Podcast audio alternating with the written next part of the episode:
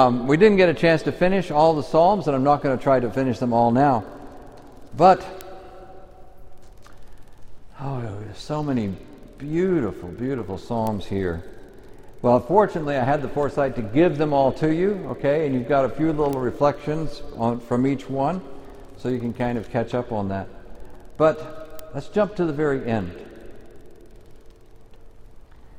We've, been, uh, we've we walked to Jerusalem, we left the world behind us, and as we've marched through the city of Jerusalem, we've had all these reflections on God, on His mercy, on His goodness, on His protection, on peace. We prayed for the peace of Jerusalem, for the prosperity of Jerusalem. But now let's come to Psalm 134, the last of the Psalm of Ascents, and I'm going to read this to us, and then we're going to reflect a little bit. Behold now, bless the Lord. All you servants of the Lord who stand in the house of the Lord, in the courts of the house of our God. In the night time, lift up your hands to the holy place and bless the Lord. May the Lord bless you from Zion, he that made heaven and earth.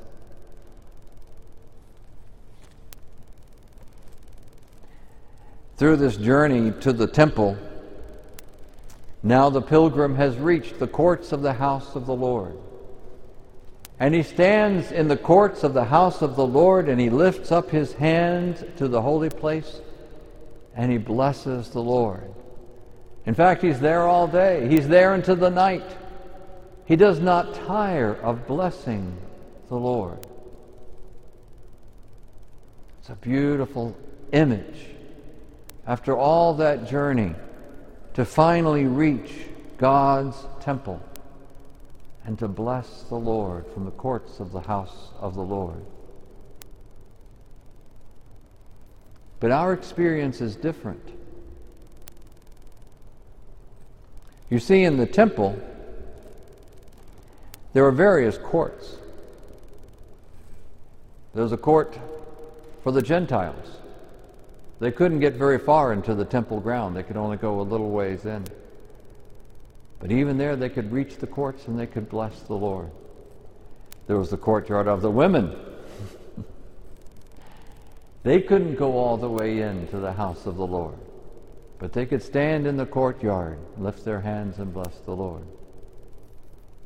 There's the courtyard of the men. They get a little closer yet. But they still cannot enter the temple, but they can stand in the courts and they can bless the Lord. When our God came to us, when God became man, he stood in the courtyard and gave us the Word of God. Actually, first, he had to cleanse the courtyard, remember? He comes into the courts of the house of the Lord and he finds people buying and selling, people trying to make money out of worship. Good thing we don't do that anymore.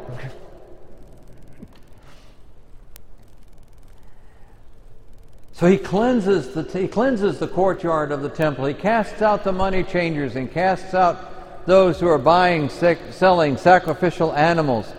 He casts them all out because he says, My house will be called a house of prayer. And you have made it a den of thieves. He cleansed the temple courtyard. And there he stood among the people. People who were not allowed to enter into the temple, they could only come into the courtyard. And so that's where our God came. He owned the temple. He could have gone into the temple. He could have gone into the holy place. He could have gone into the Holy of Holies. It all belonged to him. But he chose to be among the people.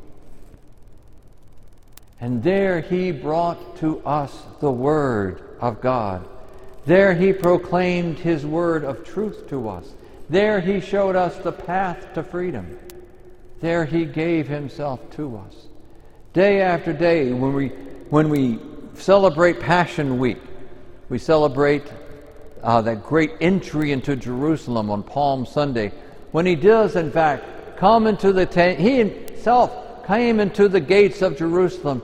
He made the journey, he made the ascent up to the temple. But, and there he cleansed it and purified it and taught. He taught all week long. Until the day of the feast of Passover. When the Passover began, he was betrayed into the hands of sinners.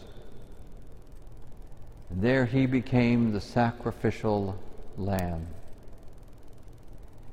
Remember, we talked about there were three celebrations that the ancient Jews would go to Jerusalem for. They would go to Jerusalem for Passover. They would go to Jerusalem for the Feast of Pentecost. They would go to the Jerusalem for the Feast of the Atonement. But there on this Passover, God Himself became the Passover lamb. And as He was hanging on the cross, an amazing thing happened. The veil of the temple was torn in two. You see, it was that the women, the Gentiles, and even the men could only stand in the court on the courtyard. Only the priests and the Levites were allowed inside the temple. And they could only go into the outer temple. They could only stand in that which they called the holy place. And there they would praise God. They would sing and they would worship. They would burn incense to the Lord their God there in the holy place. But that's as far as they could go. And between the holy place and the Holy of Holies, there was an immense curtain sheltering it. And no one was allowed in except for the high priest one day of the year, the Day of, of Atonement. There, on the Day of Atonement, the high priest would take the blood of the sacrifice and he would pour it upon the mercy seat of God the mercy seat of God, which we typically refer to now as the Ark of the Covenant. That was where the Jews believed God sat. That was his throne. That's where his seat was.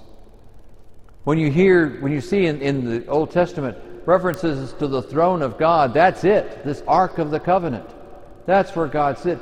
We didn't get quite to the psalm that talked about wanting to go see God's footsteps, but it was believed that God sat upon the mercy seat of God and his footsteps were there in the temple. They had such a, a tangible concept of God.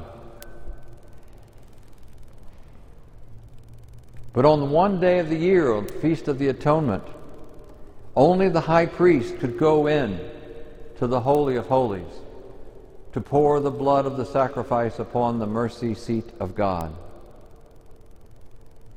And it was considered such a terrifying thing. He would wear a special garment to go do this. And on the hem of this garment were bells. And this garment was tied with a rope to those who were outside. And it was believed that if the high priest went in there with any sin upon him, that he would be killed by the holiness of God. And so the bells were on his garment because those standing outside listen for the bells. If the bells stop ringing, they think, oh, he must have been struck dead. And the garment had a rope on it so that they could pull him out. This is all true. But when God became flesh, everything changed. And that curtain that separated the Holy of Holies from the holy place, from the temple, from the people in the courtyards, was torn in two.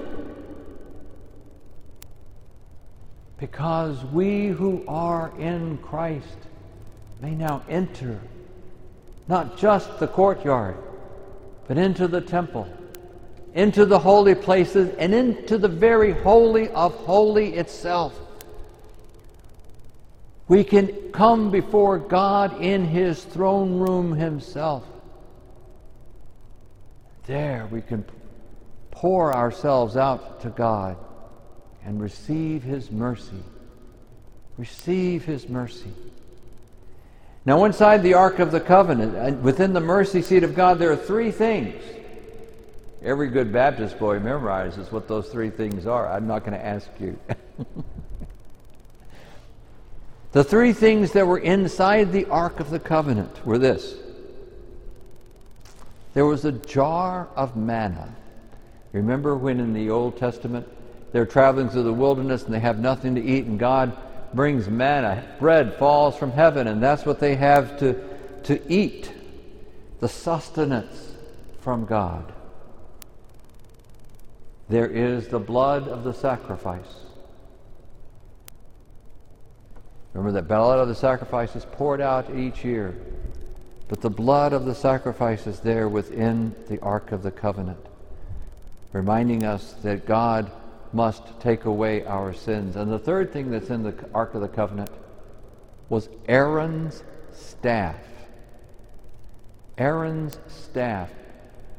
When there was an argument as to who should be the high priest, Moses lined up all of the elders of Israel and said, The one whose staff breaks into bud, the one that staffs, one whose staff begins to flourish and grow and bud, that is the one God chooses to be his high priest. And it was Aaron's staff, the brother of Moses, that budded.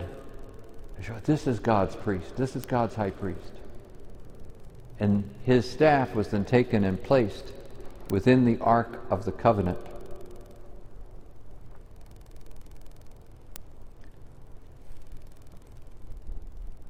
Why those three things? because they are to look to Jesus. Who is the bread of life? It is Christ. Who is, whose blood is the blood of the sacrifice? Whose blood is the sacrificial lamb? Christ, the Lamb of God, who takes away the sins of the world. And who is God's chosen high priest? It is Jesus, our Savior, who is God's chosen high priest, who intercedes for us before God day in and day out. But we who are in Christ have been invited in to the Holy of Holies. And indeed, we come into the Holy of Holies every time we go to Mass. Because what do we receive in Mass except the bread of life? the blood of the sacrifice and the intercession of the high priest. It is God Himself who comes to us at Mass. It is God Himself who invites us into His presence. And we're, worrying about whether or not our Sunday obligation is commuted this week, aren't we? But in Mass, we receive God Himself. We are filled with the presence of God. We enter into God's presence. And what do we do when we're there? Are we like Isaiah? When he saw the throne room of God, he cries out, Woe is me, for I am a man of unclean lips. And the angel took coal from the censer, placed it upon his lips to purify him, so that he could praise God with pure lips. Or we like John the Divine, who saw the throne room of God there in the book of Revelation. And he wants to fall down and worship the angel who brought him there. And the angel says, No, don't worship me. I'm just a messenger. Worship the God who sits upon the throne. When we come into the Lord's presence, we come into the presence of the Lord to receive three things. We receive the blood of the sacrifice that washes us, that cleanses us from all sins. We receive the manna, the bread from heaven, that fills our life with God's blessings, that pours into our lives God's sustenance, His provision, His abundance. He gives us food to eat because He cares for us. You know, when you think about it, God could just wipe out the world and just bring us all to heaven. We'd all be happy, wouldn't we? but instead, He carries us through this life, even though sometimes there are difficulties and there are troubles in this life. He carries us through, but He always feeds us on the way. He feeds us through the journey with His very body. He feeds us on the journey to keep us moving towards Him. We are pilgrims. We walk the, the way of ascent every day of our lives as we seek to leave the world behind and enter into God's presence. And He feeds us with the bread of life.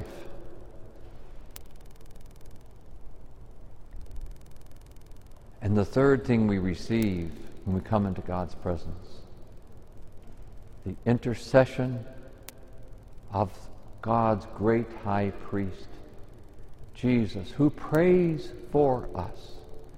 And we know Jesus' prayer. We read Jesus' prayer in, in John chapters 14, 15, 16. We see Jesus praying for us. He prays for our unity, He prays for our oneness.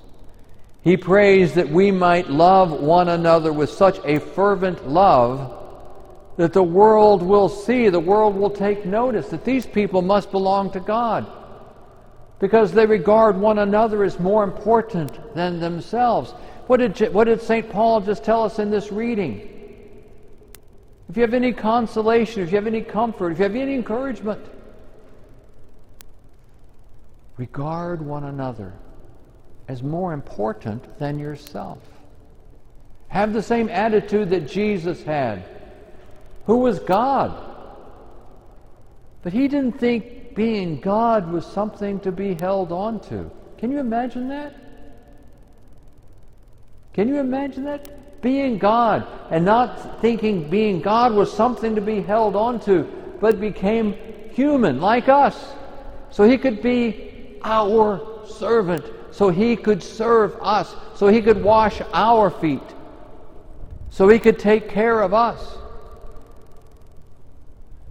Almost all of us have given up something to come to God.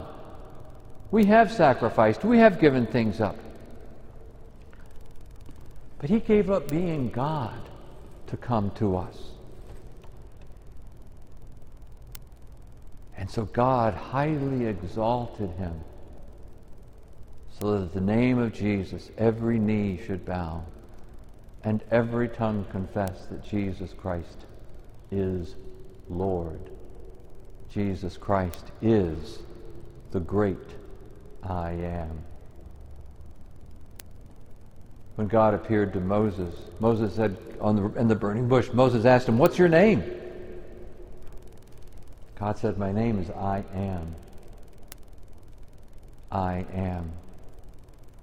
And that name became so holy to the Jews that they wouldn't even say it, they wouldn't even pronounce it.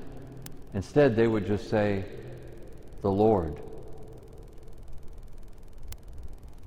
Jesus Christ is the Lord. Jesus Christ is the great I am. Therefore, He is all and is in all. He is I am. In Him we live and move and have our being. He surrounds us, He fills us, and He brings us into His presence in the great Holy of Holies by the washing of His blood by the feeding us with heavenly food, and by interceding for us. So often in the church, we spend more time complaining about one another than we spend praying for one another. Have you ever noticed that? You know, we, we get upset at Satan, all right? But you realize Satan is just the Hebrew word for accuser. We've gotten to the point in life where we, we, we use that as a name for Satan, but it's actually it's what he does. It's not so much his name, it's just what he does. He accuses the brethren. In fact, you get to the book of Revelation, there is, there is the devil, there is Satan accusing the brethren. And there is Jesus interceding for us. And sometimes I wonder, what side are we on? Because it's so easy to spend more time complaining about one another than interceding for one another. But there in the Holy of Holies, washed by the blood of the Lamb, filled by the bread of life, and inhabited by the prayer of the Son of God.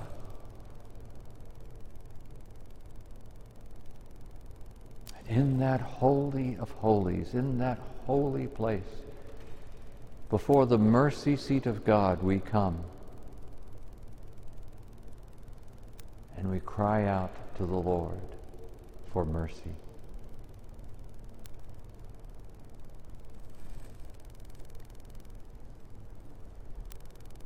In Hebrew, there's a word for that.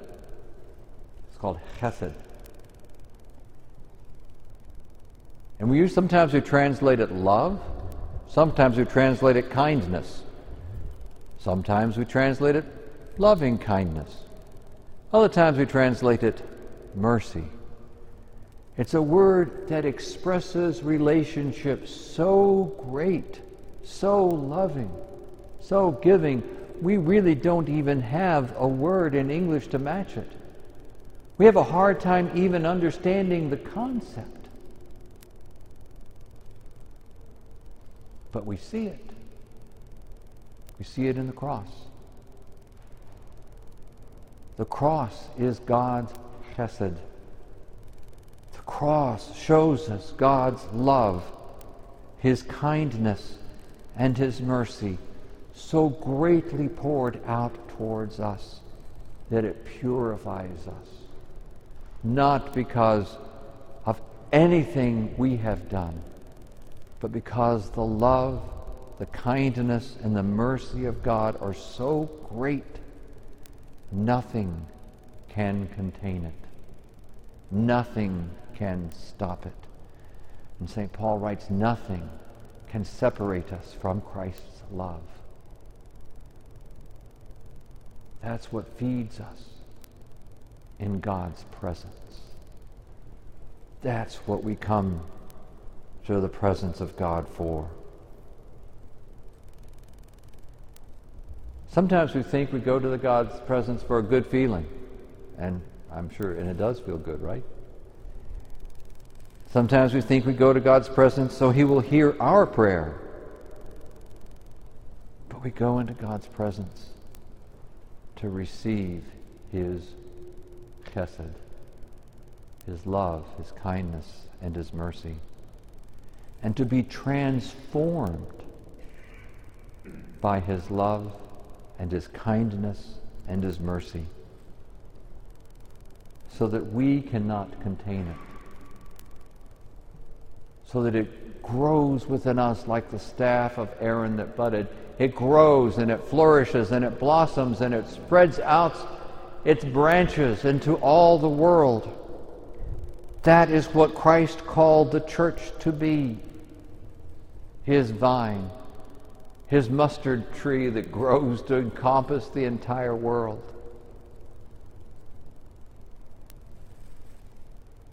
That's what comes to us in the presence of God. So, today, as we've talked about this journey and looked at different reflections upon the journey in these 15 Psalms of Ascent, remember the destination is God Himself. And in God's presence, we are cleansed we are renewed and we are transformed so we can carry that presence into the world.